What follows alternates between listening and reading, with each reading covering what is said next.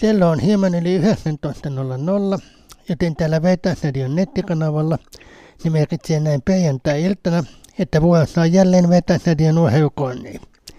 Äänessä on koneen puheenjohtaja, urheilutoimittaja Olli. Hyvää iltaa. Koneen paneeli koostuu tällä kertaa vain vakikeskustelijasta Maajaskasta. Hyvää iltaa. Oikein hyvää iltaa. Huomautetaan, että tämä on nauhoitettu lähetys, joten et voi soittaa tai lähettää WhatsApp- tai tekstiviestiä lähetykseen. Ohjelman aluksi kuulimme Federikin esittämänä kappaleen Tsingiskaani. Alkuperäisesti Saksan Euroviisukappale vuodelta 1979, sen sijoitus oli silloin neljäs. Tänään konferenssissamme jatkamme keskustelua kevään pelaajasijoista ja sopimuksista. Vuorossa osa neljä, NFC-konferenssin läntinen ja itäinen divisiona. Lisäksi kerromme henkilökuvan muutamasta henkilöstä. Mainitaan, että kun sopimusten kohdalla puhumme vaimasta rahasta, tarkoitamme summaa, jonka pelaaja saa joka tapauksessa. Kun puhumme viime kaudesta, tarkoitamme helmikuussa Super Bowlin päättynyttä kautta. Aloitetaan tämä siis NFC läntisellä divisionalla ja Aitsonan joukkueella. Ensimmäisenä peilakentäjä David Bloch teki vuoden sopimuksen, muuta tietoa ei ole. Viime kaudella pelasit kahdessa pelissä, jossa teki 58 heittoyritystä. Niistä 38 otettiin kiinni, joukkue teni 402 jaadia ja teki kaksi touchdownia. Hänen syöttönsä katkaistiin kaksi kertaa ja hänet säkitettiin viisi kertaa. Takamatkaa tuli 24 jaadia.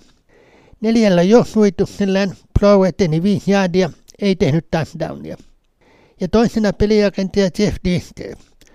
Tuli vapaana agentina Houstonista, sopimus on yksivuotinen, muuta tietoa ei ole annettu. Viime kaudella seitsemän peliä, joista aloitti kahdessa. Teki yhteensä 20 heittoyritystä, 14 otettiin kiinni, joilla joukkue teki 108 jaadia ja teki yhden touchdownin. Hänen syöttöään ei katkaistu ja hänet säkitettiin kahdesti, 13 jaadia tultiin takaisinpäin. 20 juoksuituksellään hän eteni 75 jaadia, ei tehnyt touchdownia. Joo, äh, suoraan sanottuna tämä herra Blow, David Blow ei sano mulle yhtään mitään, en, en, en tunne miestä ollenkaan. Äh, Jeff Driscollin pele, pelaamista mä olen nähnyt. Hän on erittäin tyypillinen backup quarterback, jota tota, hän, hän on just semmoinen, että niin kuin monesti backupia kohdalla, niin ei saisi heittä, heittopelejä hirveästi yrittää, vaan yleensä, yleensä sitten on running backit pääosassa, eli, eli pallo vaan siihen juoksijalle ja, ja tota, sitten katellaan. Näin, näin se menee monesti. En mieti tuossa pitkään, että kumpi näistä tulee, miten heitä tullaan käyttämään, mutta siis backup-miehiähän kumpikin on, eli, eli tota, ei ole, ei ole tota, missään tapauksessa ykköspelirakentajan paikkaa tarjolla kummallekaan, jos ei mitään ihmeitä, ihmeitä tapahdu. Itse olisin ehkä vähän enemmän sen kannalla, että Driscoll tulee olemaan se kakkospelirakentaja, mutta, mutta en todella tiedä, mitä Arizonan valmennus ajattelee, että onko se Blow vai Driscoll. Se nähdään sitten kauden alussa. Mm. Mutta joo, molemmat, molemmat semmoisia backup-miehiä ja, ja tota, hoitavat hommansa sitten, sitten tarvittaessa kentällä ja muuten siellä kentän laidalla tehdään sitä muuta, muuta työtä, työtä joukkueen eteen. Kyllä, mutta varmaan jompikumpi noista ainakin kauden aloittaa, koska Aitsona ykkönen Kale Mui ei tosin toipuu vielä polvensa loukkaantumisesta, eikä todennäköisesti ainakaan aloita kautta. Vai etsikö Aitsona vielä jostain yhden peliakentajaa lisää? Mitä luulet? No joo, ei, en usko, että he, he tota, Kyler Murray on niin, niin vahvasti Arizonan ykköspelirakentaja, että en usko, että he kovin kovaa nimeä sinne, sinne etsii, vaan, vaan tota, se, se riippuu, mitä meille ei ole kerrottu, että, että tota, mikä se Marin polven tilanne on.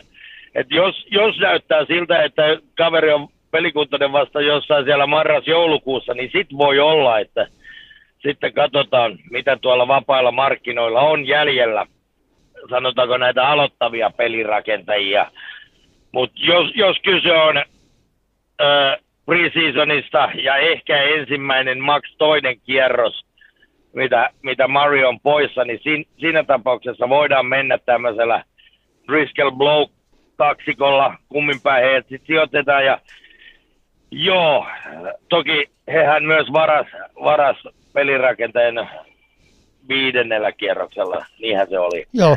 Niin, niin, niin hän, hän saattaa tulla siihen kuvioon mukaan, mutta en, en hirveästi usko, että Arizona lähtee hakemaan vapaalta markkinoilta kokennutta pelirakentajaa tähän vaiheeseen, vaan, vaan tota, Kyler Murray siellä tulee sitten huseeraamaan ykkösenä. Kyllä. Sitten vielä potkaisija McBride. Eikoisella nämä potkumaalit ja touchdownin jälkeiset lisäpisteet. Teki kahden vuoden jatkosopimuksen aivotaan 7,5 miljoonaa dollaria, josta 4 miljoonaa vain Viime kaudella hänellä oli 25 potkumaaliyritystä, joista 22 onnistui. Kuusi kertaa näistä oli yli 50 jäädin potkumaalia, viisi onnistui. 18 lisäpisteyrityksestä 17 onnistui. Joo, Matt Prater on kyllä ehdottomasti liigan, liigan eliittipotkasioita potkasioita nimenomaan tuossa place kickerin hommassa ja, ja tota, on niitä, niitä, jotka pystyy todella näihin yli 50 jardin potkumaaleihin. Se on, se on tuolla NFL vähän semmoinen raja, jota pidetään, pidetään niinku vaikeana rikkoa se 50 jardia. On ihan huippupotkasioita, jotka eivät, eivät vaan he on tarkkoja, he on hyviä, mutta sitten Kintus ei ole niin paljon voimaa, että, että pallo lentäisi. Ja, ja puhutaan ihan eliittipotkasioista. Ja Matt Prater pystyy tähän ja, ja tota, siinä mielessä ää, ei mikään yllätys, että Arizona haluaa hänet pitää. Hän on hyvä, luotettava potkasia ja, ja tota, on, toi hänen sopimuskin on potkasijalle erittäin kova, kova ja se, se kertoo siitä, että arvostusta on on, että potkasijat ei ole yleensä siellä palkkahierarkiassa ihan kärjessä, kärjessä mutta potkasijoiden kesken Prater on parhaim, par, parhaiten palkattujen joukossa ehdottomasti sanotaan siellä. En nyt tarkkaa, tarkkaa tietoa ole katsonut, mutta kyllä se top 5 tai ainakin top 10 on, että kenelle maksetaan ja, ja tota, hintansa väärti kaveri. Kyllä. Toisena joukkueena sitten Los Angeles Rams. Tämä joukkue ei montaakaan hankkinut. Mainittavia löytyy oikeastaan vain yksi. Sisempi laittahyökkäjä Hunter Long. Hän tuli vaihtokaupassa Miamista. Mukanaan hän toi tämän vuoden kolmannen kierroksen vajausvuoron. Kokonaisnumeroltaan 77. Miamiin lähti kulmapuolustaja Jalen Ramsey.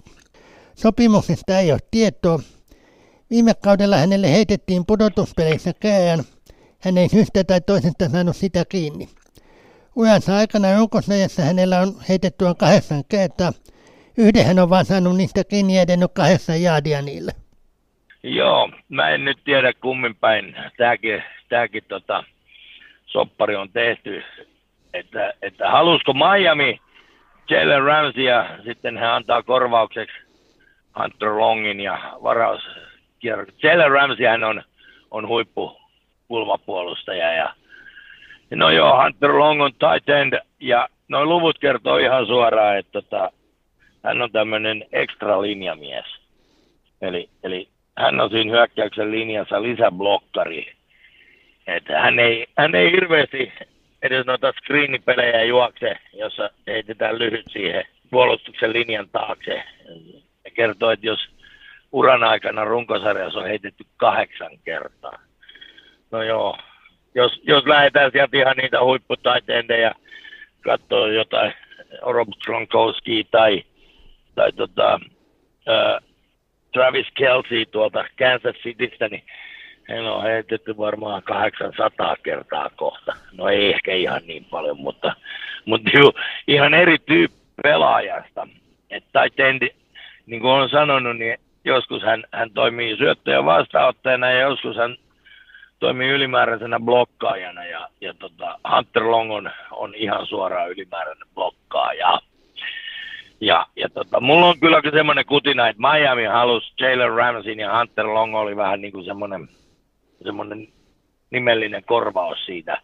En tiedä kuinka paljon tulee pelaamaan tuolla Los Angelesin joukkueessa, mutta sehän näkyy ensi kaudella sitten. Kyllä. Mainitaan sitten vielä, että noista koosseista niin keskiviikkona dollari oli noin 90 senttiä, joten esimerkiksi tuo Pratein 7,5 miljoonaa, mitä tuossa mainittiin, on euroina noin 6,9 miljoonaa euroa. Nyt sitten musiikkia.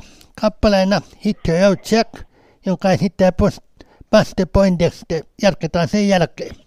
Tervetuloa takaisin. Jatketaan sitten Seattlein joukkueella. Ensimmäisenä pelirakentaja Drew Lock. Teki vuoden jatkosopimuksen arvoltaan 4 miljoonaa dollaria. Voi nousta 7,5 miljoonaa dollaria. Viime kaudella hän ei pelannut yhtään meliä, koska vähän päästä puhuttava Kenno Smith oli ykköspelirakentaja. Joo, Drew Lock, äh, joo, äh, hän, hän siirtyi silloin tonne Seattleen ja, ja tota, uumoiltiin, että tuleeko hän ole, ole aloittava pelirakentaja, mutta ei Gino Smith sen paikan sai. Ja, ja tota, no joo, Drew Lock on selkeästi no uran puolella, on ollut aloittava pelirakentaja, on, on semmoinen perus hyvä, pystyy siihen hommaan ihan täysin, täysin mutta, mutta tulevaisuuden nimi Gino Smith on nyt saanut näytön paikan ja tehnyt sen verran hyvää jälkeä, että Pete Carroll haluaa hänet pitää siellä ykköspelirakentajana, mutta on loistava siinä mielessä, että joo, hän, hän on sopeutunut tuohon backupin hommaan ja, ja tota, tämä antaa tietyn vahvuuden Seatlelle, että jos Gino Smith loukkaantuu jostain syystä, niin siellä se taso ei hirveästi laske, kun Drew Lock hyppääkin sinne, sinne tota pelirakentajan rooliin. Ja, ja tota siitä, siitäkin. Ja, ja hän on vähän mentorina siinä enemmän, niin kuin moni näistä, näistä tota, vanhemmista pelirakenteista uran lopulla, niin ollaan sitten nuoremmalle kaverille vähän niin kuin mentorina siinä. Ja siitä Drew Lockille maksetaan eniten tällä hetkellä. Et se on se suurin syy, miksi hänet pidetään siellä ja on samalla hyvä backup. Kyllä. Toisena siis pelirakentaja Reino Smith teki kolmenvuotisen jakosopimuksen arvoltaan 75 miljoonaa dollaria. Voi nostaa bonuksineen jopa 105 miljoonaa. Bonuksista puhuttaessa ne ovat pelaajakohtaisia, ja nyt esimerkiksi Smithin kohdalla bonus koostuu monesta eri asiasta, muun muassa heittojen onnistumisprosentista. Viime kaudella Smith teki 572 heittoyritystä, joista 399 onnistui. Niillä joukkue eteni 4282 jaadia ja teki 30 touchdownia. Hänen syöttönsä katkaistiin 11 kertaa ja hänet säkitettiin 46 kertaa. Takamatkaa tuli 348 jaadia. 68 joustoyrityksellä hän eteni 366 jaadia ja teki yhden touchdownin. Joo. Gino Smith on, on tota pelirakentajana, sanotaan, että, että liigan parempaa puoliskoa, että jos laitetaan sitä 16 kohdalta poikki, niin kyllä Gino, Gino Smith minun, minun papereissa ainakin on sillä yläpuolella. Eli, eli tota, keskivertoa parempi, parempi pelirakentaja tuolla näistä aloittavista pelirakentajista ja hän saa jatkaa siinä, siinä tota, käytännössä viime kaudella sai sen ykköspelirakentajan paikan ja sen tulee pitämäänkin, jos ei loukkaantumisia tule. Ja sitä ei toivota nyt kenellekään. Joo, eli, eli tota, tommonen kohtuullinen, kohtuullinen pelirakentajan soppari 25 miljoonaa kautta kohti plus bonukset päälle, jos niitä tulee, niin, niin, niin kyllä se kertoo siitä, että halutaan pitää ja, ja tota, ei tarvitse kaveri ainakaan soppajonoon mennä, että, että tota, pystyy ihan ruokansa ostaa itse.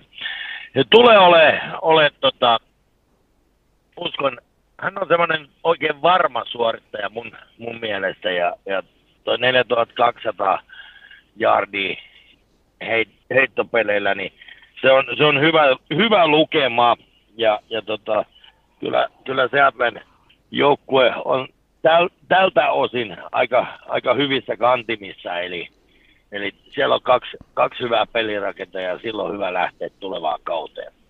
Näinpä. Vielä sitten puolustuksen sisempi linjamies Demon Jones tuli vapaana agenttina Denveristä.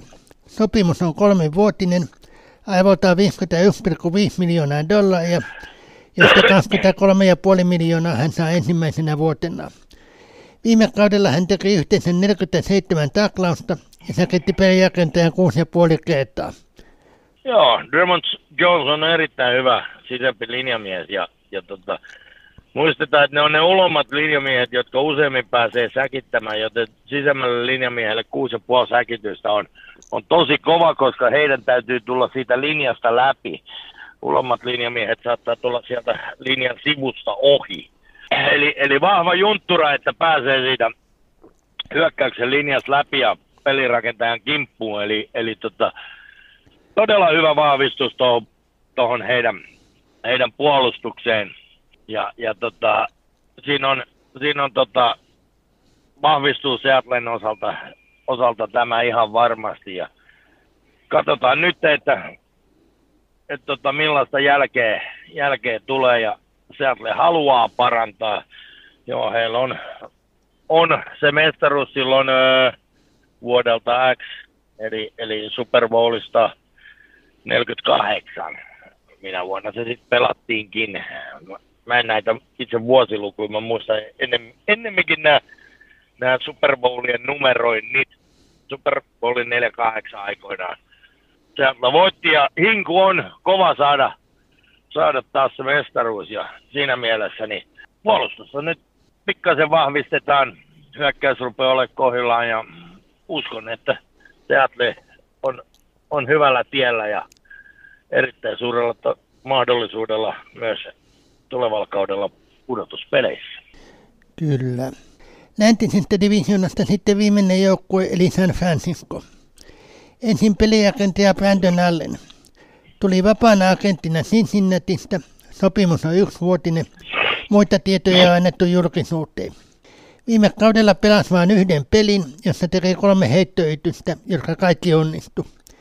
Niillä joukkue eteni 22 jaadia, ei tehnyt touchdowneja. Hänen syöttöön ei katkaistu ja hänet säkitettiin käjän paikolleen. Kolmella juoksuituksellään hänet työnnettiin jaadi taaksepäin. Joo, mä en nyt tämä kaveri ei ole mulle mitenkään tuttu ja mä en nyt oikein edes ymmärrä, mikä, mikä tämä Brandon Allenin hankinnan takana on.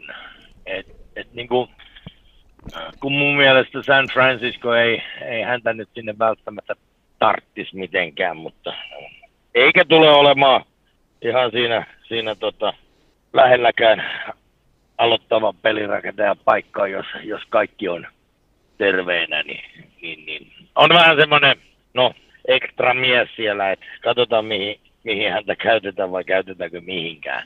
Se jää vähän nähtäväksi. Olisiko halunnut lähteä Cincinnatista tai Cincinnati ei halunnut pitää häntä? No se voi olla, että Cincinnatiilläkään ei ollut hirveästi hänelle tarvetta ja, ja tota, No onhan näillä joukkueilla, kun heillä on nämä practice squadit, mä luulen, että Brandon Allenin tie vie sinne sinne että varsinaiseen pelaavaan kokoonpanoon ilman loukkaantumisia, niin hänellä ei ole mitään, mitään asiaa. Ja, ja tota, no, joo, Cincinnati todennäköisesti ei halunnut pitää vapaa-agentti, varmaan edu, edukas kaveri.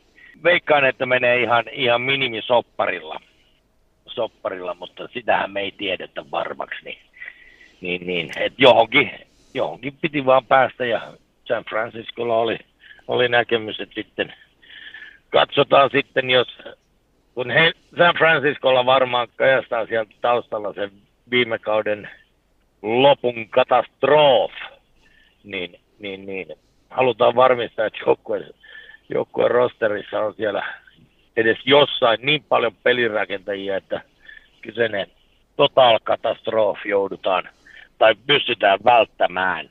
Niin mä luulen, että se on tässä vähän takana. Kyllä. Otetaan sitten vain toisena sellainen pelirakenta, joka vaimaan pääsee ehkä pelaamaan, eli Sam Darnold. Tulee Kajolinasta vapaana agenttina. Sopimus on yksivuotinen, arvotaan 4,5 miljoonaa dollaria, joista 3 miljoonaa vaimaajaha. Voi bonuksineen nostaa jopa 11,5 miljoonaa dollaria. Viime kaudella Danor pelasi kuusi peliä, joissa teki 140 heittoa. Niistä 82 onnistui, jolla edettiin 1143 jaadia ja tehtiin seitsemän touchdownia. Hänen syöttönsä katkaistiin kolme kertaa ja hänet setitettiin kymmenen kertaa. 48 jaadia tultiin taaksepäin. 26 juoksuituksella Darnold eteni 106 jaadia ja teki kaksi touchdownia. Joo, Sam Darnold, konkari pelirakentaja, on ollut vuosia ykköspelirakentajana erinäisissä joukkueissa ja, ja tota, nyt rupeaa olemaan ura pikkuhiljaa siellä puolella. Ei siinä mitään. Ihan, ihan, ihan hyvä ura.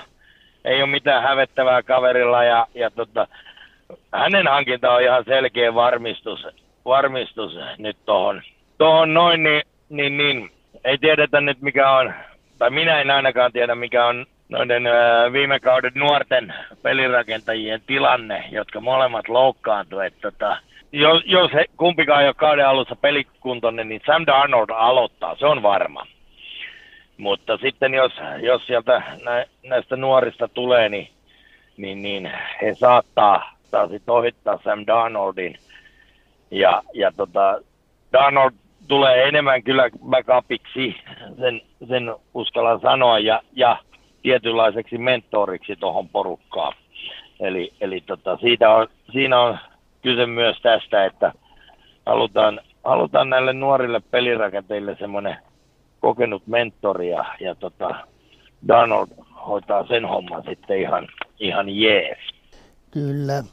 Brock Purdy on kuitenkin todennäköisesti se ykkönen ja Trey Lance vasta kakkonen, jos niin kuin sanoin, niin toipuu loukkaantumisista. Ja kyllä ainakin hyviä uutisia on, että niiden pitäisi toipua, mutta ei sitä vielä koskaan tiedä.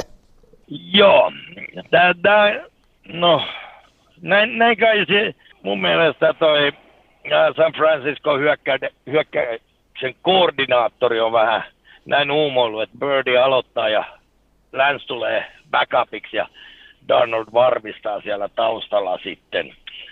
sitten mutta tota, sinänsä jännä, koska Trey Lance lähti viime kauteen ykköspelirakentajana, tuli loukkaantuminen, Garoppolo otti hänen paikkansa, no Garoppolo on nyt poissa sieltä, ja Garoppolo loukkaantui, niin oikein, oikein Cinderella story, Brock Purdy sai näytön paikan ja mikä näytös se sitten olikin. Siinä, siinä oli kaikki ihmeissään. Loistava loppukausi Purdyltä ja, ja, tota, ja sitten tuli tuli se loukkaantuminen hänellekin.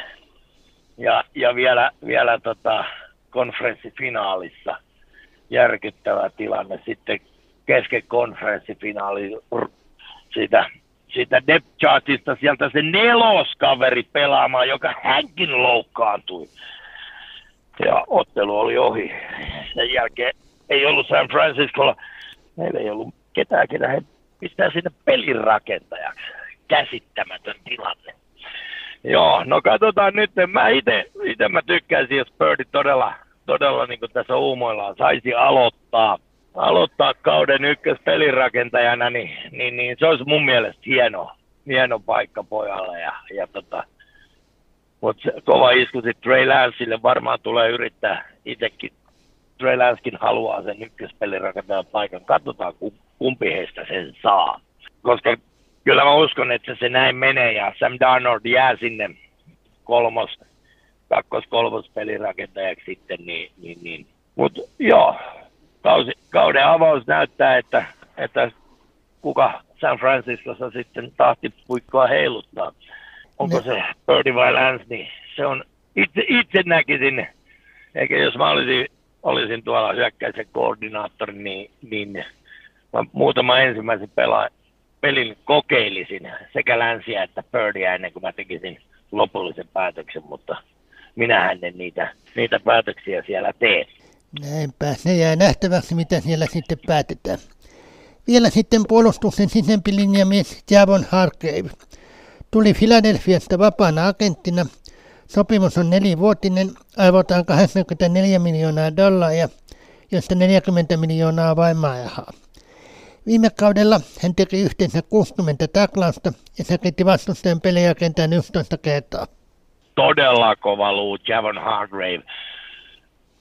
Tuossa edellisen joukkueen kanssa puhuttiin tuosta Dremont Jonesista tuolta Seattlesta, että 6,5 säkitystä, että sisemmälle linjamiehelle kova, kova linjakumut, hei, Hargrave, 11 säkitystä. Si, siinä on vastustajalla hyökkäyksen linjalla on, ne on, se on helisemässä, kun tämä kaveri tulee siitä ja, ja tota, linjan läpi ja, ja peli rakentaa kimppuun. Tämä on todella kova vahvistus San Franciscolle. Selkeästi joo, uskoisin, että Philadelphia olisi ehkä hänet halunnut pitää, mutta hän tuli vapaaksi agentiksi ja, ja mittautti sen, että paljonko hänen arvonsa on ja, ja tota, joo, San Francisco nappasi hänet todella rahakkaalla sopimuksella. Että tota, toki siinä on yli puolet on bonuksia, että jos, jos 84 miljoonaa on sopimuksen arvo, mutta vain 40 miljoonaa on varmaan rahaa, niin nämä luvut pitää pysyä tämmöisenä. Mutta tuommoisilla luvuilla sitä sitten rahaa, rahaa kyllä kilahtaa Hargraven tilille aika, aika kiitettävällä tavalla, mutta tulee pelottamaan vastustajia, että siellä on tämmöinen kaveri puolustuksen linjassa, niin, niin, niin varmaan uskoisin, että pikkasen tarkemmin katsotaan, että mitä se Hargrave meinaa tehdä. Näinpä. Tähän väliin sitten musiikkia. Juha Vainio esittää kappaleen vanhoja poikia virsitteitä. Jatketaan NFCn eteläisellä divisioonalla sen jälkeen. Tervetuloa takaisin. Nyt käsittelyssä siis NFCn itäinen divisioona. Ensimmäisenä joukkueena Philadelphia. Pelirakentaja Jalen Hurts teki viiden vuoden jatkosopimuksen aivoltaan 255 miljoonaa dollaria, joista hän saa 110 miljoonaa allekirjoittaessaan sopimuksen. Yhteensä 179,3 miljoonaa dollaria vaimaajaha ja sopimuksessa on myös siirron estävä pykälä. Viime kaudella Hertz teki 460 heittoytystä, josta 306 meni peille. Näillä joukkueet teki 3701 jaadia ja teki 22 touchdownia. Hänen syöttönsä katkaistiin 6 kertaa ja hänet säkitettiin 38 kertaa. 231 jaadia tultiin taaksepäin. 165 juoksuituksellään hän eteni 760 jaadia ja teki 13 touchdownia. Joo, Jalen Hurts, äh, viime kauden yksi parhaita pelirakentajia. Äh, joo, heit, heittojardeja 3700, mikä on suhteellisen vähän, mutta kun hän, hänen... Jalen Hurts on ehkä isoin esimerkki näistä edelleen käyttä, käytän termiä hybridipelirakentajista. Ainut, että hänen kohdallaan mä ennemminkin rupesin kohta puhumaan heittävästä running backista. Eli, eli tota, hän juoksee niin paljon, että tota, hän, hän on todella kohta enemmän running back kuin, kuin tota, quarterback. Ja, ja tota, mä oon ihan varma, että jos nyt en ole tilastoja kattonut, mutta 760 jaardilla viime kauden juoksutilastoissa, niin hän on siellä, siellä todella running backien keskellä listassa.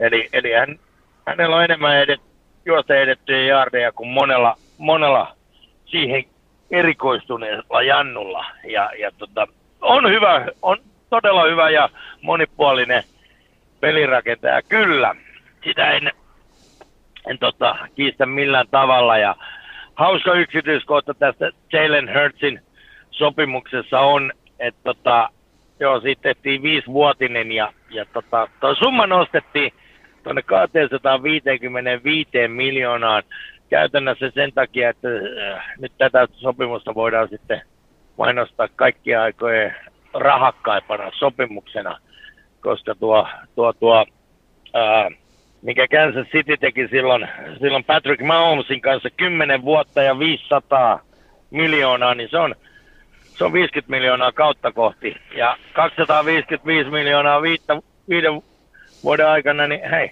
Se on juuri, juuri se 51 miljoonaa kautta kohti. Eli, eli tämä on tätä kikkailua, että hei, me, me, meillä on ko- kova palkkasi jannuja. No, mikä siinä, saa näitä kikkailla. Mutta ehdottomasti Jalen Hurst, hänet haluttiin pitää ja, ja hyvin tiukasti.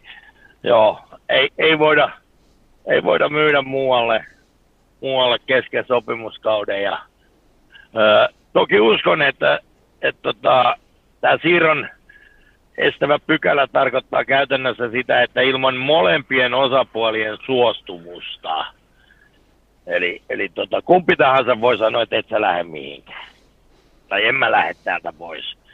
Ja, ja tota, et ihan, kun monesti nämä pelaajat on kauppatavaraa, niin, niin, niin joo, Philadelphia ei voi Hertziin myydä, myydä ilman tämän suostumusta. Ja tulee ole, ole yksi kovimpia pelirakenteja tulevalla kaudella. Uskon, että hän, niin kuin viime kauden loppuukin, hän, hän taisteli tuosta runkosarjan MVP-palkinnosta ja tulee taistelemaan siitä tänä vuonnakin. On, on top kolmosessa pelirakenteen osalta liigan eliittiä ehdottomasti. Kyllä. Toisena sitten pelirakentaja Markus Majota. Tuli vapaana agentina Atlantasta. Sopimus on yksivuotinen, muuta tietoa ei annettu julkisuuteen. Viime kaudella teki 300 heittoyritystä, joista 184 meni peille. Näillä joukkueet teki 2219 jaadia ja teki 15 touchdownia. Hänen syöttönsä katkaistiin 9 kertaa ja hänet selitettiin 28 kertaa. 195 jaadia tultiin taaksepäin. 20, 85 juoksuituksella Mariota eteni 438 jaadia ja teki neljä touchdownia. Joo, äh, Markus Mariota viime kauden alussa, tai ennen alkua Atlanta vähän niin kuin shokeeras ja nimitti hänet pelirakentajaksi. Ei ollut sitten Atlanta tyytyväinen siihen, mitä Mariota py, mihin Mariota pystyy ja, ja tota, halusivat hänestä suorastaan eroon. No Mariota palaa tuohon backup-hommaan, joka hänelle on aikaisemmin ollutkin vähän se tutumpi paikka. No, no joo, pystyy paikkaamaan ykköspelirakentaja, mutta ihan ei ole, ei ole kaveri sit, sitä tasoa, että sai, sai nyt yhden kauden pelata ykköspelirakentajana eikä oikein onnistunut, onnistunut siinä hommassa riittävän hyvin. Atlantahan jäi, jäi pudotuspelien ulkopuolelle. Mutta joo, hänet hankittiin tuonne Philadelphiaan sitten Hurtsin backupiksi siinä tapauksessa, että Jalen Hurts loukkaantuu, niin, niin, niin nyt siellä on kova ää, backup pelirakentajien kohdalla kova nimi kuitenkin tämä Mariota on. Niin, niin, niin siinä mielessä se notkahdus ei tule olemaan niin hirveä ja, ja tota, sen takia hänet sinne, sinne haluttiin ja, ja no, en usko, että tulee paljon pelaamaan, pelaa vain jä, jämä minuutteja, jos peli on ratkennut, tai sitten pääsee pelaamaan, jos Jalen Hurts on loukkaantunut, mutta muuten, muuten penkkikamaa. Näinpä. Sitten senttei Jason Kells teki vuoden jatkosopimuksen aivoltaan 14,25 miljoonaa dollaria ja puolen miljoonan dollaria lisäbonusmahdollisuus. Ja senttei kun on, niin ei mainittavia tilastoja. No joo, sentterillä ei ole tilastoja se antaa pallon pelirakentajalle ja sen jälkeen suojaa sitä. Siinä sen, sen homma. Jason Kells on, on ehdottomasti ää, liigan elittiä tuossa 14 miljoonaa vuodessa siitä, että sieltä ei tulla hänen kohdaltaan ainakaan Jalen Hurtsin kimppuun ja ei sieltä kyllä hirveästi sitten tullakaan. Iso, iso vanttera jätkä ja, ja tota, hauskahan oli juuri tässä viimeisimmässä Super Bowlissa vertailtiin, että kuinka, kuinka veljekset pe- pelaa toisiaan vastaan. Toki ei samaan aikaan kentällä, kun molemmat on hyökkäyksen poikia. Eli, eli juuri äsken mainitsemani Travis Kelsey Kansas Cityssä on, on Jason Kelsin veli, veli ja hän pelaa taitendinä ja Jason pelaa sentterinä, niin he eivät, he eivät niin fyysisesti ole toisiaan vastassa. Mutta molemmat on ehdotata liigan eliittiä ja, ja tota, tämä oli ihan selkeä, selkeä, että Philadelphia halusi Jason Kelsin pitää ja lyötiin semmoinen pahvi noka eteen, että Jasonhan mielellään pisti nimen paperiin ja jat, jatkaa tuolla. Katsotaan mitä ensi kauden jälkeen, kun, kun tämä on vain vuoden sopimus, niin hän on sitten taas free agent, että millaista sopimusta sitten tehdään. Näinpä. Seuraavana sitten kulmapuolustaja James Bradbury. Teki kolmevuotisen sopimuksen arvotaan 38 miljoonaa dollaria, joista 20 miljoonaa vaimaa. Summa voi nousta 44 miljoonaa dollaria. Viime kaudella teki yhteensä 44 taklausta ja kolme syötön katkoa, joilla eteni 54 jaadia ja yksi päättyi touchdowniin. Lisäksi hän 17 kertaa syötön peille menon muuten, eli pamautti sen vaikka syökkäjän käsistä. Joo, James Bradbury on liigan elitti cornerback ja hänet, hänet haluttiin pitää siellä, siellä ja on, on iso palanen tota Philadelphian puolustusta joka on kieltämättä suhteellisen kova.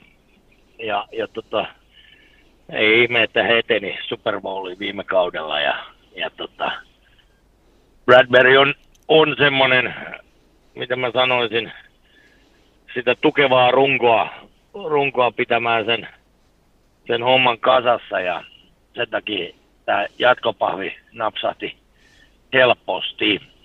Ja, ja tota, tulee ole, ole vastustaja hyökkäjien kauhu tulevallakin kaudella. Ne, en, en näe mitään syytä, miksi, miksei sama, sama linja jatkuisi. Ja, ja tähän, on, tähän on hyvä Philadelphian luottaa. Kyllä. Ja vielä Philadelphiasta kulmapuolustaja Darius Day. Hänkin teki kolmenvuotisen jatkosopimuksen aivoltaan 42 miljoonaa dollaria josta hän sai heti allekirjoitettua 23 miljoonaa. Viime kaudella hän teki 55 taklausta ja nappasi kolme syötön katkoa, joilla eteni 17 jäädiä, ei kuitenkaan tehnyt touchdownia. Lisäksi hän esti syötön peille menon 14 kertaa.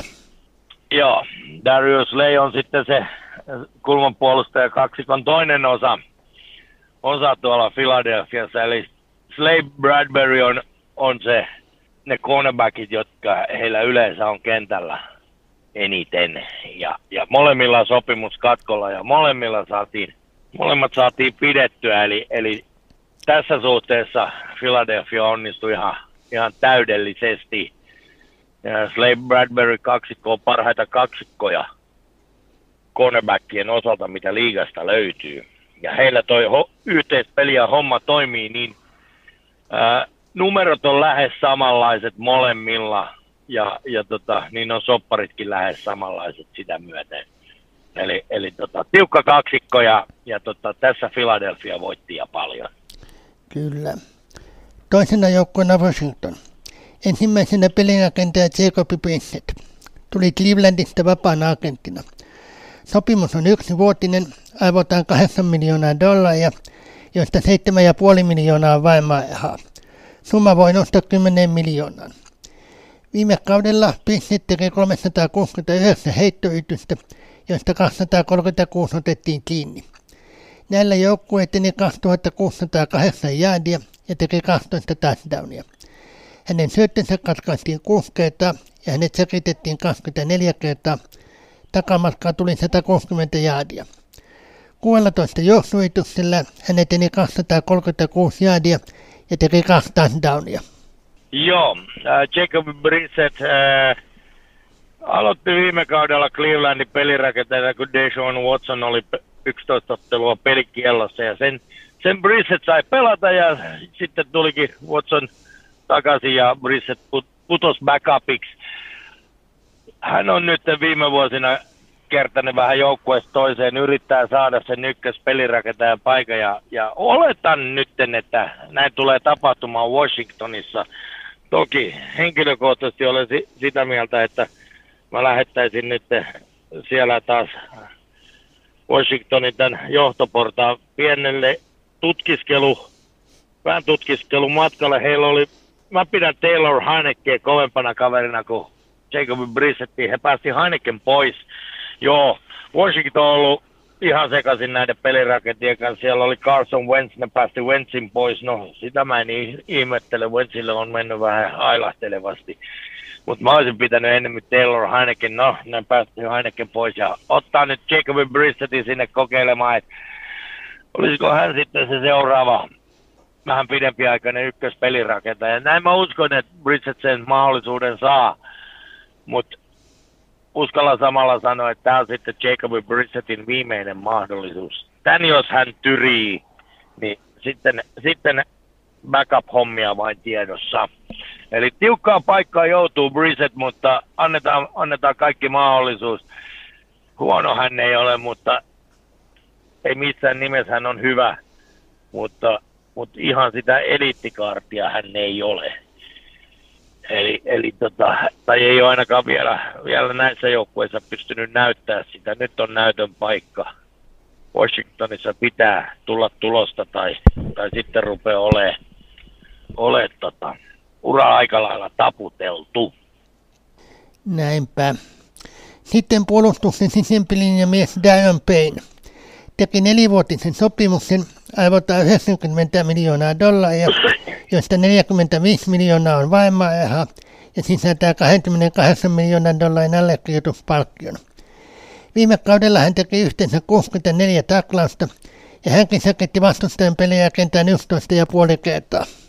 Joo, kovan luun sisempi linjamies on Payne ja, ja tota, joo, kyllä se näkyy, että raha, rahakin tulee ihan kivasti nelivuotisesta sopparista, niin, niin, niin ää, ei, ei tarvi sossuluukulle hänenkään talsia. Ja, ja tota, on, on todella kova siinä keskellä. Todella iso osa tota, tota Washingtonin puolustusta ja aiheuttaa paniikkia vastusta ja hyökkäykselle kyllä monet kerrat. Ja, ja tota, hänet haluttiin pitää pantiin vähän, vähän lisää rahaa, rahaa kehiin ja tuommoinen mehukas sopimus Peinille ja Pein sanoi kyllä kiitos, jatkan mielelläni. Ja, ja tota, näin ollen Washingtonin kannattajat saa nauttia hänen, hänen loistavista puolustussuorituksista. Kyllä. Viimeisenä Washingtonin pelaajana sitten hyökkäyksen ulopilinjamies Andrew Wiley. Sopimus on kolmenvuotinen, arvoltaan 24 miljoonaa dollaria, ei muita tietoja, ja hyökkäyksen mies niin ei myöskään tilastoja. Joo, Wiley on, on ö, oikein hyvät offensive tackle tulee suojaamaan Brissettiä, tai kuka siellä nyt sitten aloittaakin ykköspelirakentajana, sehän nähdään vasta sitten kauden alussa, mutta uskoisin, että se on, on Brissett. Ja Andrew, Andrew Wiley tekee tekee hyvää työtä. Hän on tuommoinen perusvarma, varma, sanotaan just, ei, ei taaskaan eliittiä, mutta erittäin hyvää tasoa ja siitä kertoo, että että kahdeksan, kahdeksan miljoonaa vuodessa maksetaan siitä hyvästä, että hän pitää omalta osaltaan huolen, että pelirakentaja kimppuun ei päästä.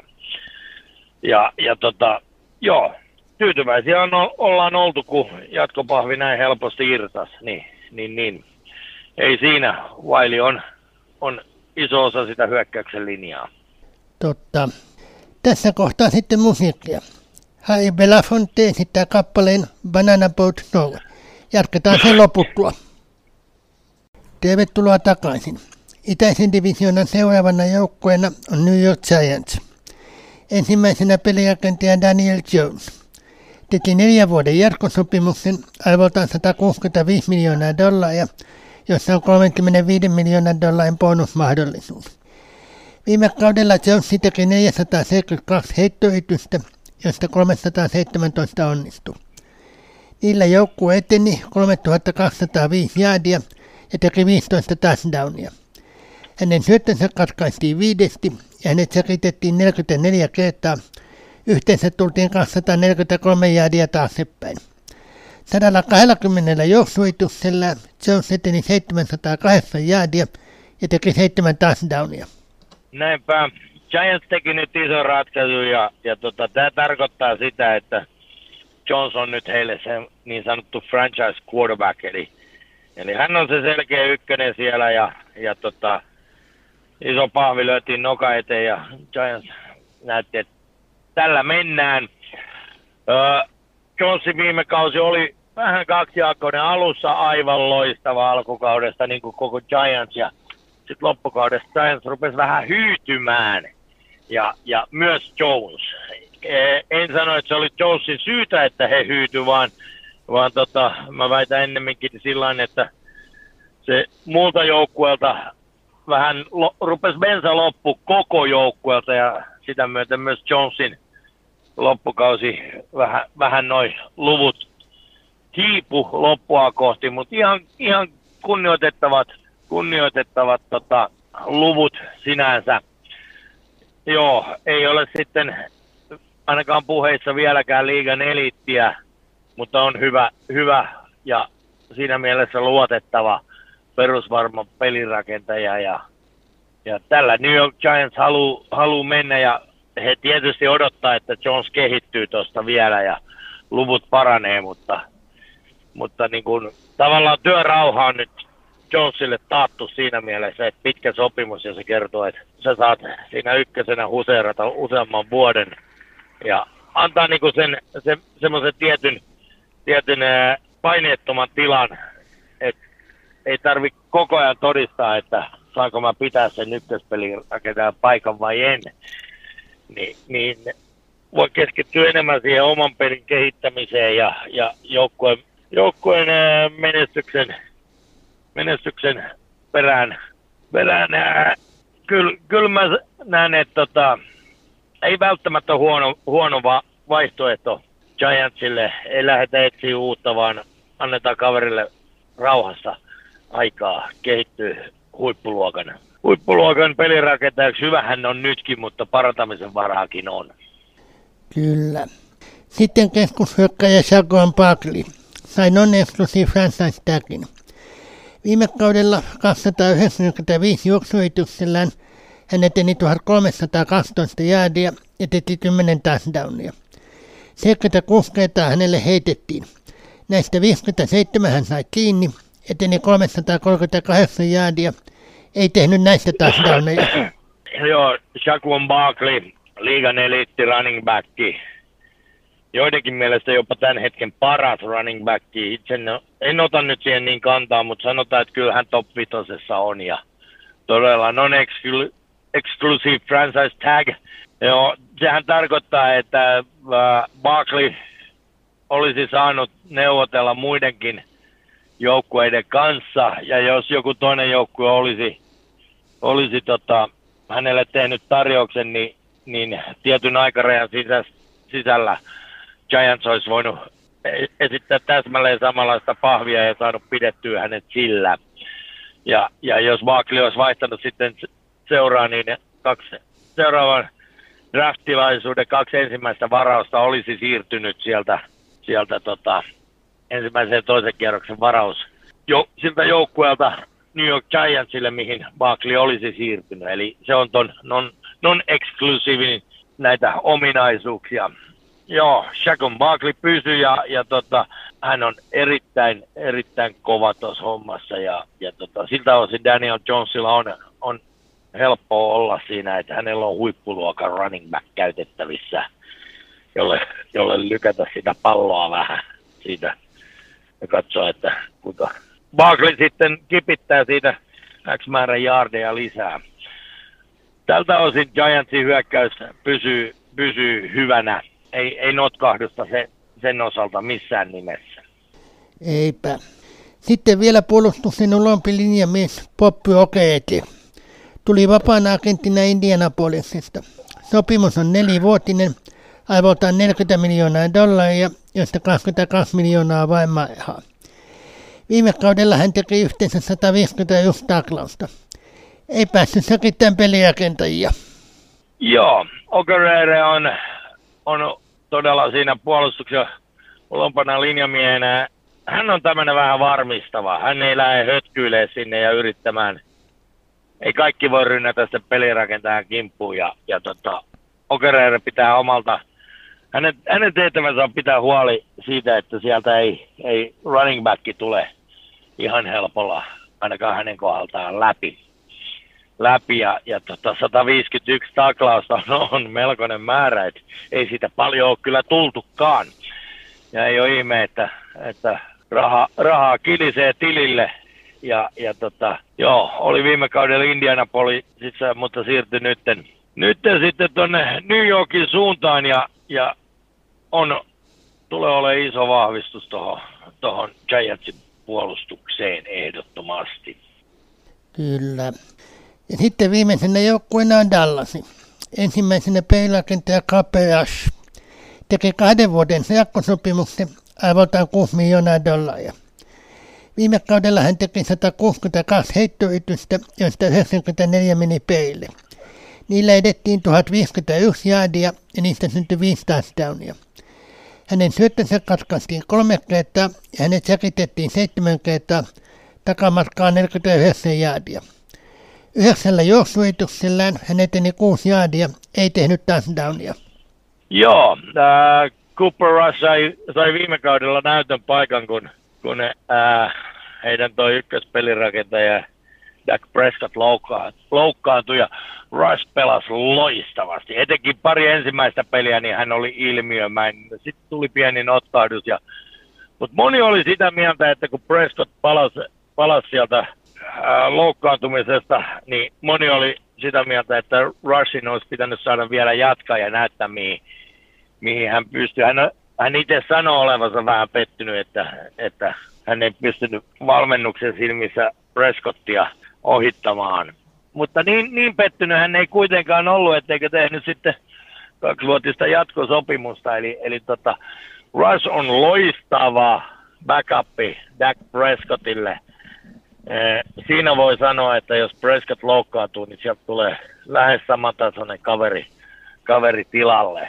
Ja, ja tota, jos ei jopa, jopa ihan samantasoinen, nämä on makuasioita, mutta todisti viime kaudella, että hän on mies paikallaan sitten, kun pitää pelatakin. Toki aika pieni, pieni soppari siinä mielessä, että se kertoo, että häntä pidetään backupina kahdesta vuodesta kuusi miljoonaa, niin, niin, niin sitten kun ajatellaan, että näille ihan täydille maksetaan sitä 50 miljoonaakin, niin, niin siinä nä, siihen nähden niin pieni on tili, mutta, mutta kyllä, kyllä sillä Rushkin elää ihan, ihan mukavaa elämää. Ja oli, oli selkeästi voitto Dallasille, että hänet saatiin pidettyä siinä backupina sitten. Kyllä.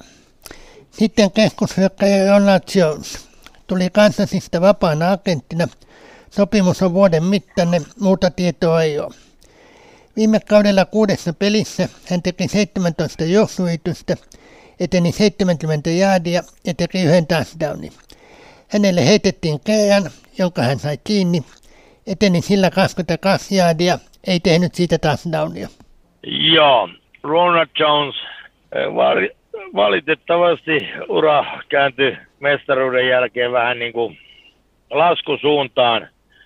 Mulla on semmoinen käsitys, että hän selkeästi lähti sitten katsoa, että mikä on hänen markkina-arvo, kun Tampa Baysta mestaruus tuli. Tampa Baysta hän oli vielä loistava yhdessä, yhdessä ton, ää, Herra Jumala tätä mun nimi muistia. Y- heidän ykkös running back, eli, eli no oli nyt. Kyllä se taas tosta tulee. Joo, Jones lähti silloin Kansasiin, eli, eli tota, finaali vastusta ja, ja, ja tota, siellä ei sitten vastusta tullutkaan ja nyt siirtyy sitten Dallasiin, etsii uutta sitä pelipaikkaa.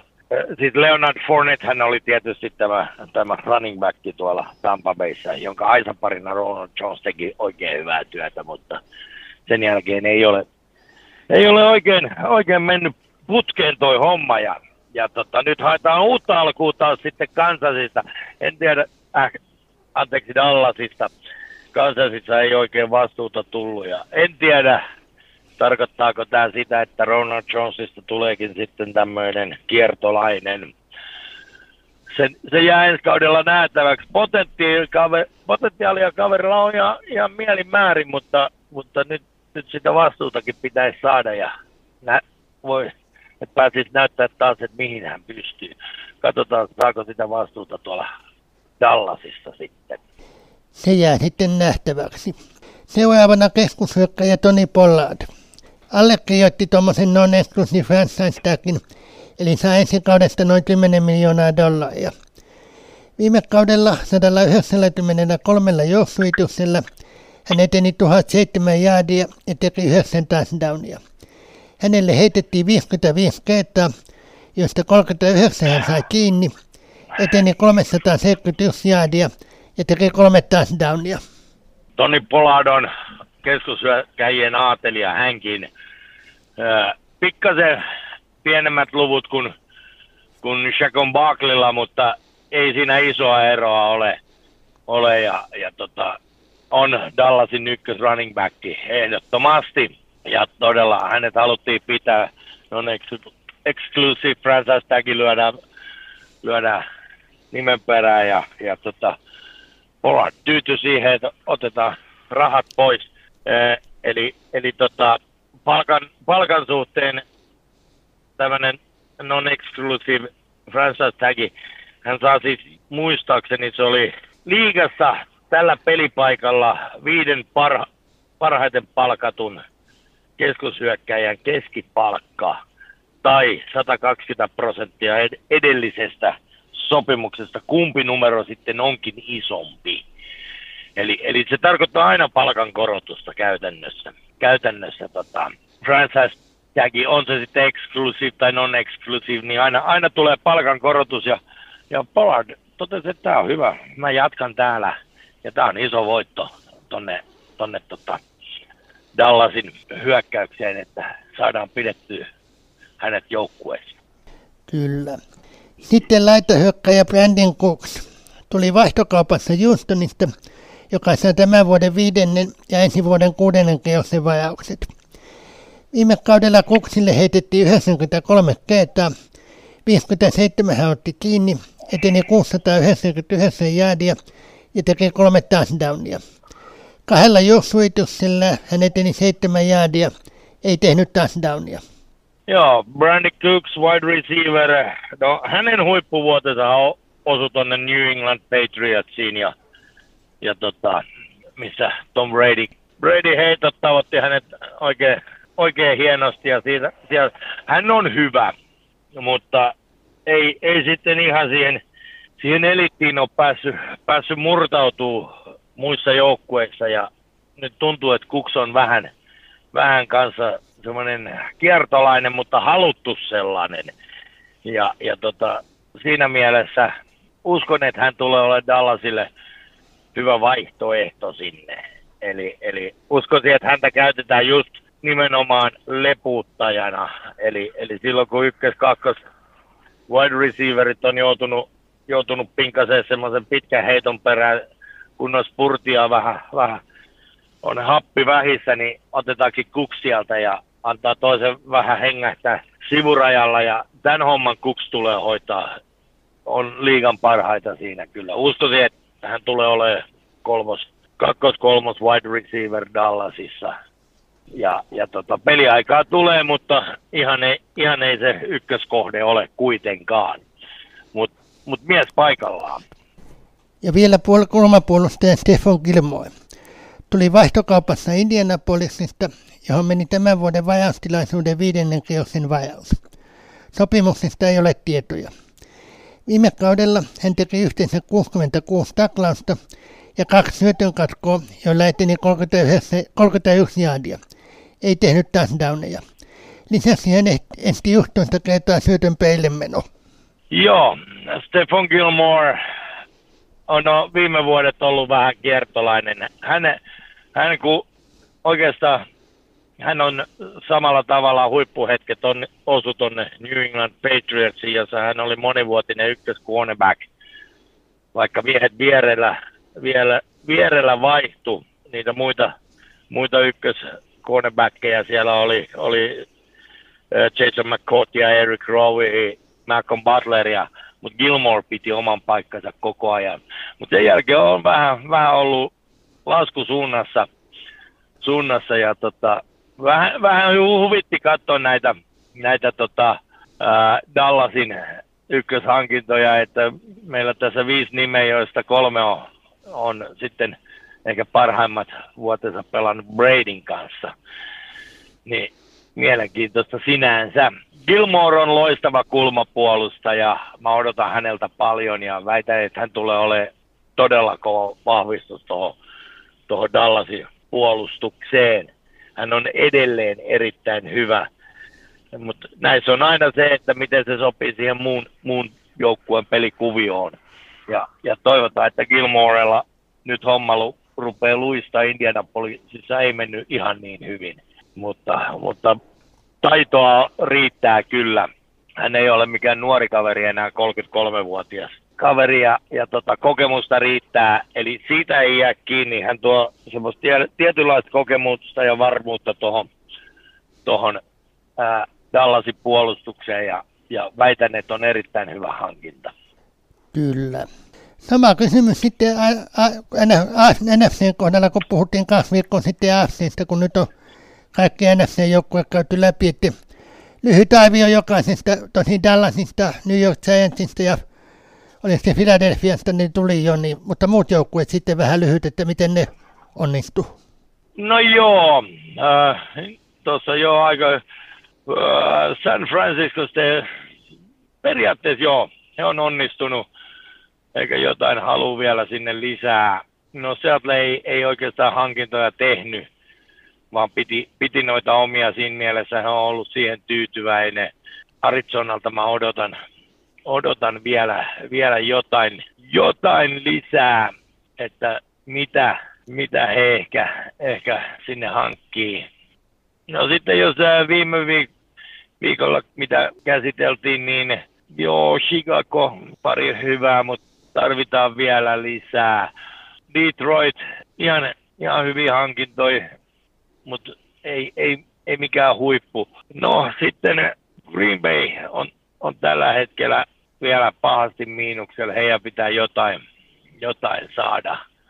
Atlanta voitti mun mielestä iso asian, asian tota, kun he otti tuolta Washingtonista Taylor Heinekin tulee, mä uskon, että Heineken on parempi kuin Mariota, eli, eli siinä, siinä tota, ja, ja, muutenkin Atlanta on noissa hankinnoissa mun mielestä aika hyvin, hyvin onnistunut, onnistunut ja, ja tota, New Orleans, joo, ehkä, ehkä Derek Carr tuo sinne vähän uutta pir, piristystä pelirakentajaosastolle. No Tampa Bay on, on tappion puolella e, ehdottomasti. Se on se on pakko sanoa. Ja, ja tota, kaiken kaikkiaan niin ei ole vielä semmoisia oikein, oikein isoja, isoja tota, voittoja en ole, ole nähnyt. Carolinakin, äh, he sai, he sai pari hyvää kaappausta siinä, Sandersin, Hurstin ja Kielenin ja No eikä toi Andy Daltoninkaan liittyminen sinne haittaa te. Eli siinä mielessä mä luulen, että Carolina voitti enemmän kuin muut voi, voi näin sanoa. Ja eihän siinä mitään kaiken kaikkiaan. Selvä. Tähän väliin sitten musiikkia. Mä aion esittää kappaleeksi englanniksi kappaleen Tom, Tom, Tom. Eli Suomen Euroviisun edustaja vuodelta 68. Oh, sorry, 73. Jatketaan sen jälkeen. Tervetuloa takaisin. Nyt sitten muutama uutinen. Ainakin hajotuslelien alussa Karolinassa veteäänipelijakentaja Andy Dalton aloittaa ykkösjoukkueen kanssa. Ja viime viikolla puhumamme ykkösvajaus pääsi jengi aloittaa hajotuksen kakkosjoukkueessa.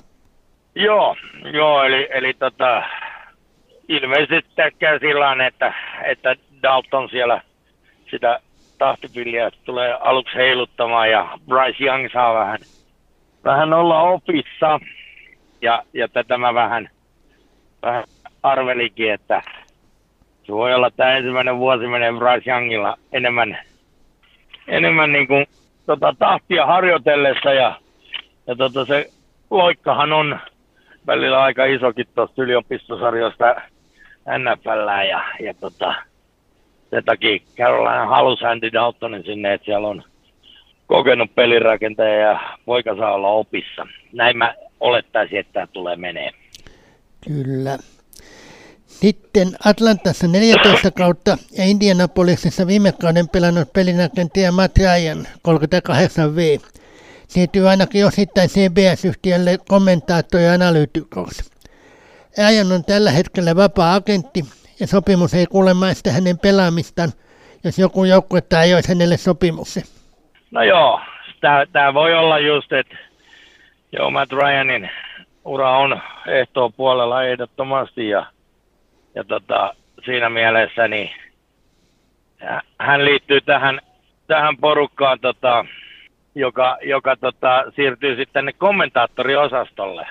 Ja, ja tota, näinhän, näinhän moni muu on, on tehnyt. Brady hän siirtyy Foxille ja, ja, ja tota, Troy Aikman, Hall of Fame-kaveri hänkin, niin, niin on ollut pitkän aikaa. En nyt muista, että minkä yhtiö, yhtiöpalveluksessa hän on, mutta hän on jatkuvasti ihan vakituiseen kommentaattori ja, ja Tony Romo ja moni muu ja tähän, tähän porukkaan nyt Matt Ryan sitten liittyy.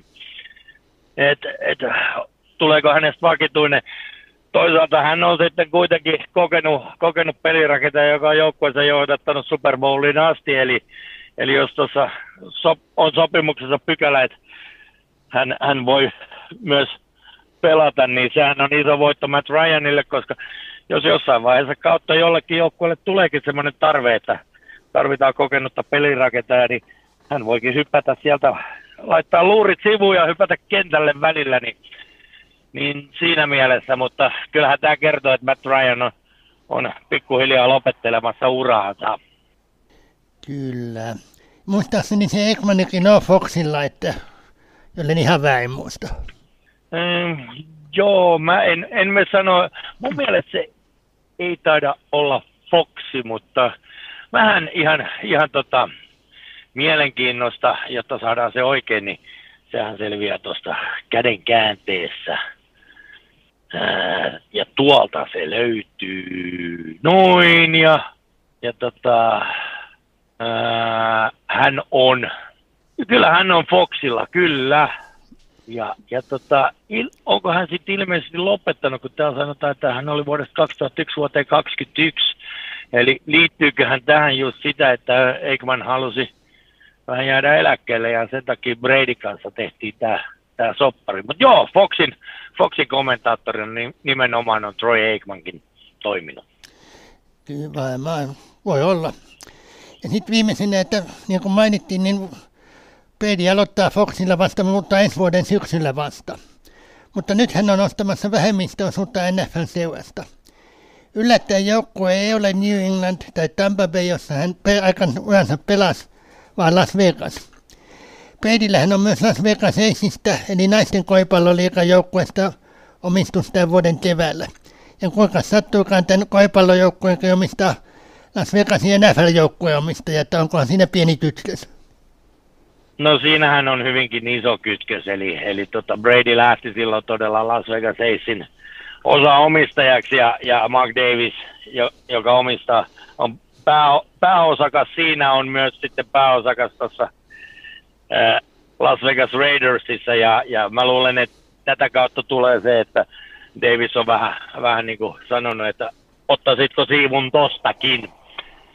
Joo, toi Bradyn, Bradyn aloittaminen 2024 syksyllä, eli, eli reilun vuoden päästä, niin hän, hän se kertoi jo aikaa sitten, että hän vasta tuolloin aloittaa sen takia, että mitä hän tekee sitä ennen, no hän opiskelee sitä kommentaattorihommaa.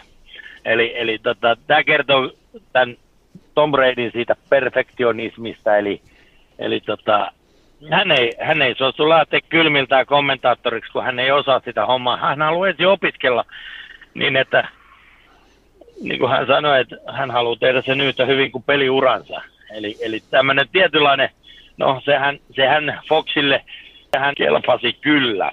Ja, ja tota, joo, kaveri oli, oli huippupelirakentaja ja hän haluaa, että hän on myös huippukommentaattori. Kertoo miehen, miehen luonteesta paljon. Mutta joo, todella katsotaan nyt, että jos hän siivun tuosta tosta Raidersistakin hommaa, kun siivu on jo tuosta naisten korisjoukkueesta rahan, rahan puute, puutetta ei Bradyllä tiettävästi ole. Sen verran ehti tuossa reilu 20 20-vuotisen uran aikana tienaamaan. Vaikka ei ikinä ollut koviten palkattu pelirakentaja, mutta, mutta, mutta sekin kuului siihen, että hän halusi, että ja munkin joukkueen rakentamiseen rahaa, että hän ei kuppaa omalta osaltaan palkkakattoa täyteen heti. Mielenkiintoista nähdä. Mä itse tietysti, koska olen, olen tunnustautunut jo ajat sitten Tom Brady faniksi, mä, mä odotan hänen, siis mä tykkäsin to, Troy Aikmanin kommenteista, Troy Aikman oli ehdoton ammattilainen, tunsi pelin, tiesi mitä tapahtuu. Ja ää, Tom Bra- ää, Troy Aikman oli niin kokonaisvaltainen, että hän, hän niin kuin osasi myös sen puolustuspuolet, ei jäänyt sormi suussa. Näitähän on semmoisia pelirakentia, jotka ymmärtää hyökkäyksestä hyvinkin paljon, mutta puolustuksesta ei tuon taivaallista. Aikman ymmärsi molemmat puolet ja mä väitän, että Tom Brady ymmärtää, ymmärtää molemmat, että mitä siellä tapahtuu. Ja, ja tota, sen takia odotan sitä mielenkiinnolla. Se nähdään sitten vuoden päästä. Nyt sitten puhutaan vielä vajaustilaisuuden vajauksista 6-10.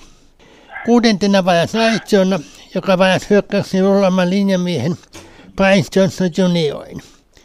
Kuten olemme puhuneet, hyökkäyksen linjamiehen ainoa tehtävä on blokata vastustajan puolustajia – jotta nämä eivät pääsisi estämään peliakentajaa tai palloa kantavaa keskushyökkäjää, ja näitä blokkeja hän ei missään tilastoida.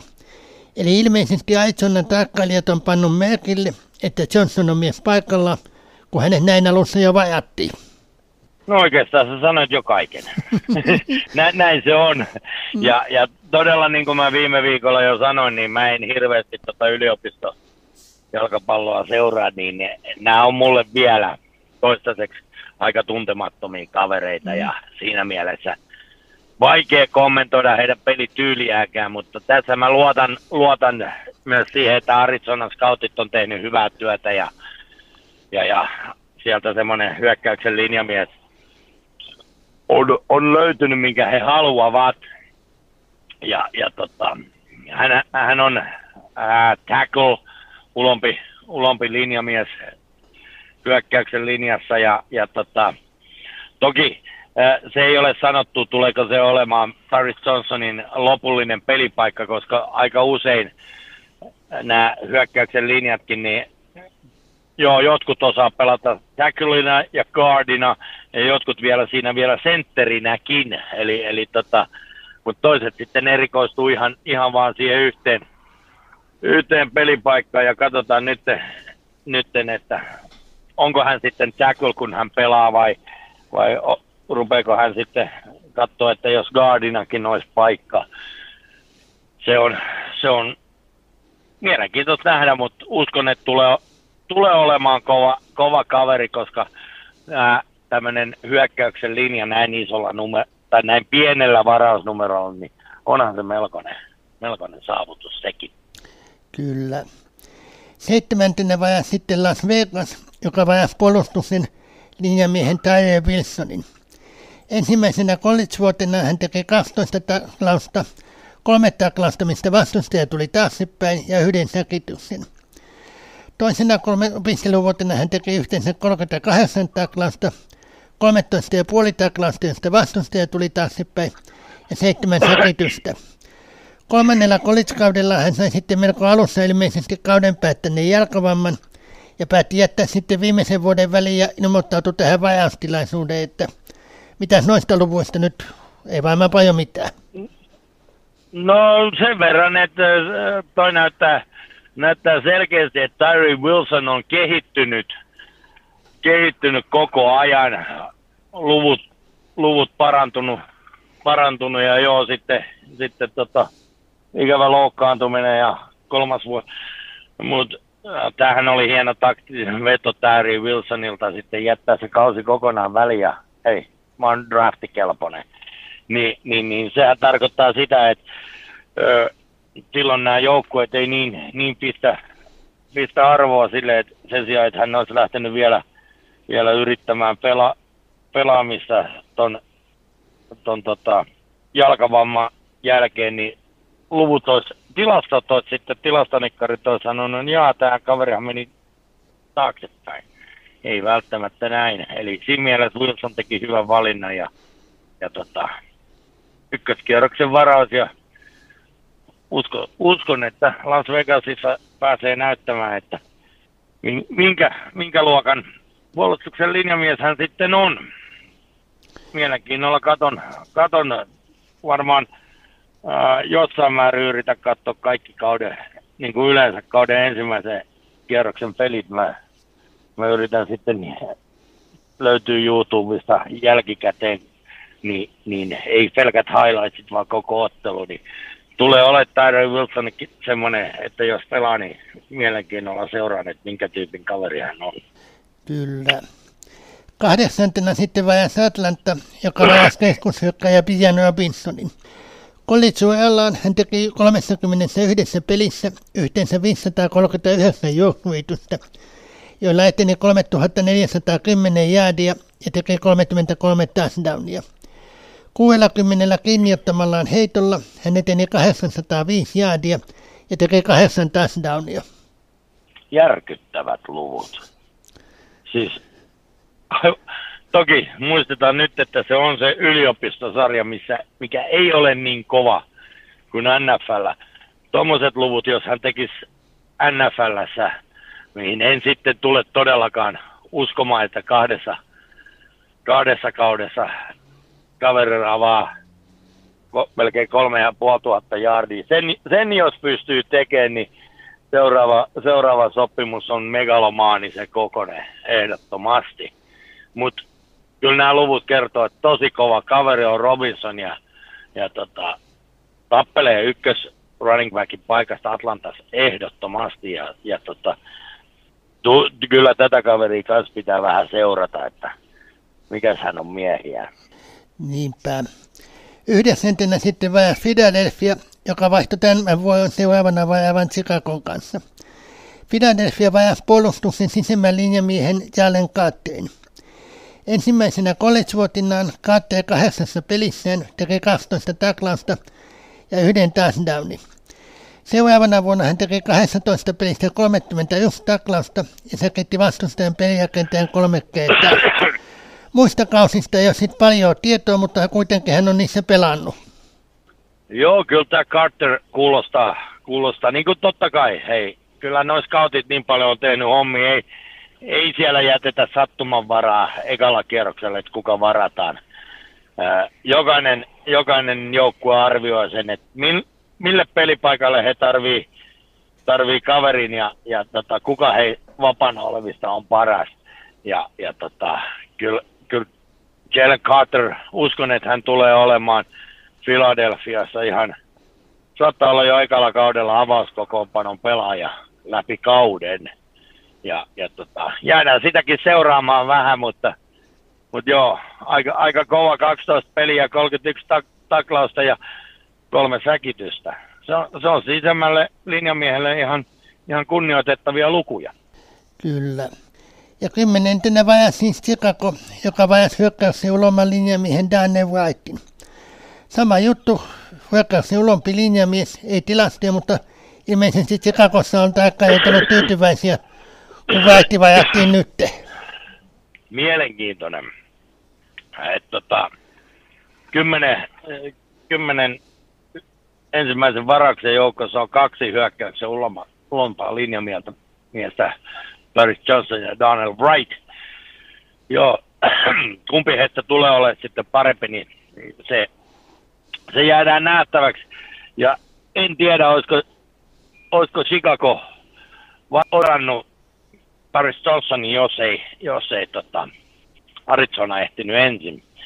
Vai, vai oliko jo alun perin, että tota, sehän olisi mä veikkaan, että tuollakin on Arizonassakin puhuttu paljon, että ottaako he Paris Johnsonin vai Donald Wrightin. Ja, ja tota, he, he, on päätynyt tuohon Paris Johnsoniin. Ja, ja tota, joo, näähän ei ole hirveästi esillä, nämä hyökkäyksen linjan pelaajat. Ei, ei heihin kiinnitetä hirveätä huomiota, ainakaan peruskatsojat, koska katse on siinä vaiheessa aina mitä pelirakentaja tekee, eikä ne jannut siinä vieressä. Ja yleensä, yleensä just hyökkäyksen, hyökkäyksen linja on siitä epäkiitollisessa asemassa, että se on niin kuin tuossa meidän, meidän jalkapallossa, eli mitä täällä muualla maailmassa pelataan, niin se veskari on siinä epäkiitollisessa asemassa, että heidät huomataan vasta mokissa käytännössä. Et sitten, kun, sitten kun tulee pieni virhe, niin se näkyy heti tuloksessa ja jenkkifutiksessa tarkoittaa säkitystä tai muuta vastaavaa ja, ja tota, muuten jalkapallossa, niin se on siellä tulostaululla, kun pallo on verkossa. Eli siinä mielessä hyvin epäkiitollinen pelipaikka on tuo hyökkäyksen, hyökkäyksen linja, mutta, mutta silloin, kun, silloin kun on todella hyvät hyökkäyksen linjamiehet, niin kyllä he sitten, kun he antaa sen tähtipelirakentajan loistaa, niin kyllä heistäkin sitten puhutaan, että kuin tärkeitä he ovat. Ja, ja, mutta niin kuin yleisesti ottaen niin hirveän esillä. Mutta jäädään odottaa, mitä, mitä etenkin, mä, mä luulen, että nyt kun tässä on tästä puhuttu, niin mä ensi kauden alussa, alussa teen vähän vertailua, että kumpi Darrell Wright vai Paris Johnson on se kovempi luu loppupeleissä. Kyllä. Tähän väliin sitten musiikkia. Elvis ja kappale Jailhouse Rock jatketaan sen jälkeen. Tervetuloa takaisin. Nyt sitten vielä muutama henkilökuva. Ensimmäisenä Donald Francis eli Don Shula – Pelipaikka hänellä oli puolustuksen linjamies. Clevelandin 9. kierroksen vajaus numerolla 110 vuonna 1951. Valittiin Hall of Fameen 97, 40 vuotta peliuran ja kaksi vuotta valmentajuran päättymisen jälkeen. Peliuran jälkeen toimi muun muassa 26 vuotta Miamin päävalmentajana. Toistaiseksi ainoa valmentaja, joka on niin sanotusti putsannut pöydän, eli voittanut kaikki ottelut yhdellä kaudella. Ainoastaan kaksi tappiollista kautta ja neljä tasan, eli kahdeksan voittoon ja kahdeksan tappion päättynyttä kautta. Pelaajana Cleveland Brownsissa, Baltimore Coltsissa ja Washington Redskinissa.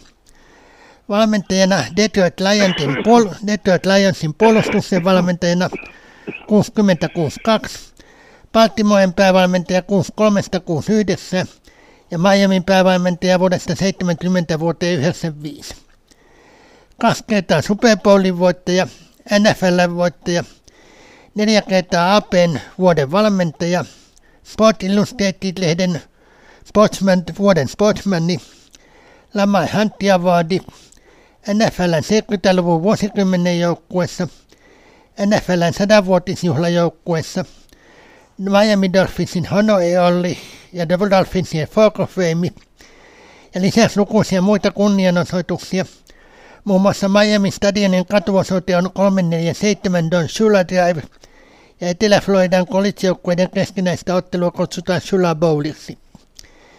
NFL-ennätyksiä. Eniten runkosarjan voittoja päävalmentajana 328, eniten voittoja yhteensä 347, ja niin kuin tuli puhuttua, ainoa, joka on voittanut kaikki ottelut valmentajana yhdellä kaudella – Pelasi urallaan 73 peliä ja otti 21 syötön katkoa. Valmentajana 328 voittoa, 156 tappioa ja 6 tasapeliä ulkosajassa.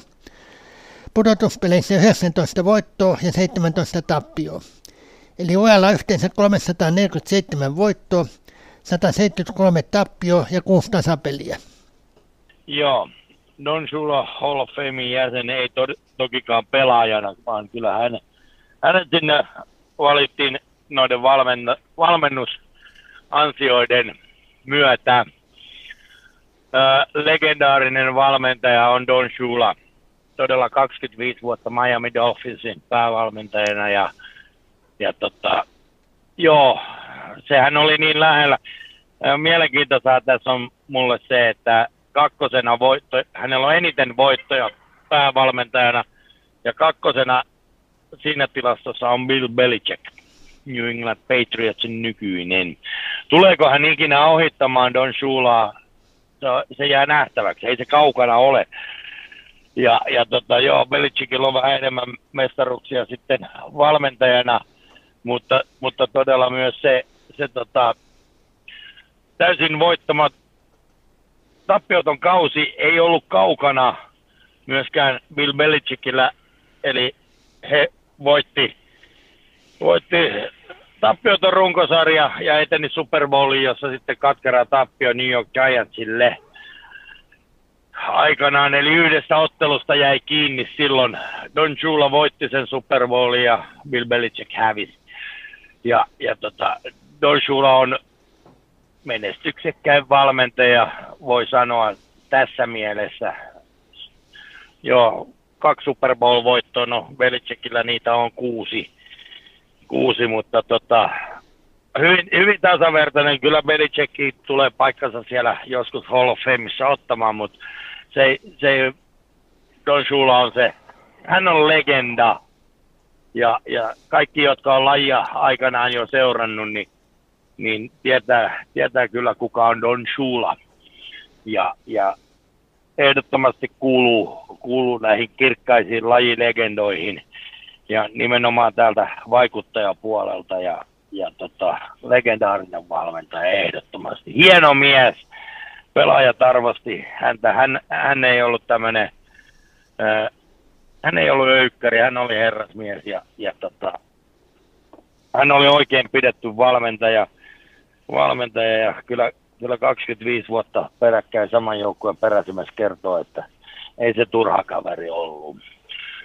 Ja joo, Miami, Miamiissa lähes Jumalan asemassa jos, jos näin leikkisästi sanotaan, niin, niin, niin näin, näin, se on, on ja, ja tota, niin, oikeastaan ansioista on, on hänet sinne Hall of Fameen valittu.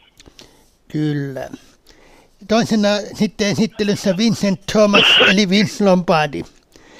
Pelaajana Wilmington Clippeissä vuonna 37, johon tuli vajaamattomana – ja Brooklyn Eaglesissa joku alemman sarjan joukkue.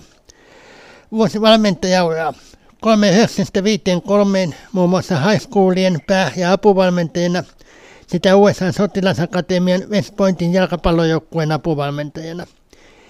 5458 New York Giantsin hyökkäyksen koordinaattori, 5967 Green Bayn head päävalmentaja ja manageri ja 69 vielä Washington Redskinin päävalmentaja Manakei. Uran kohokohtia.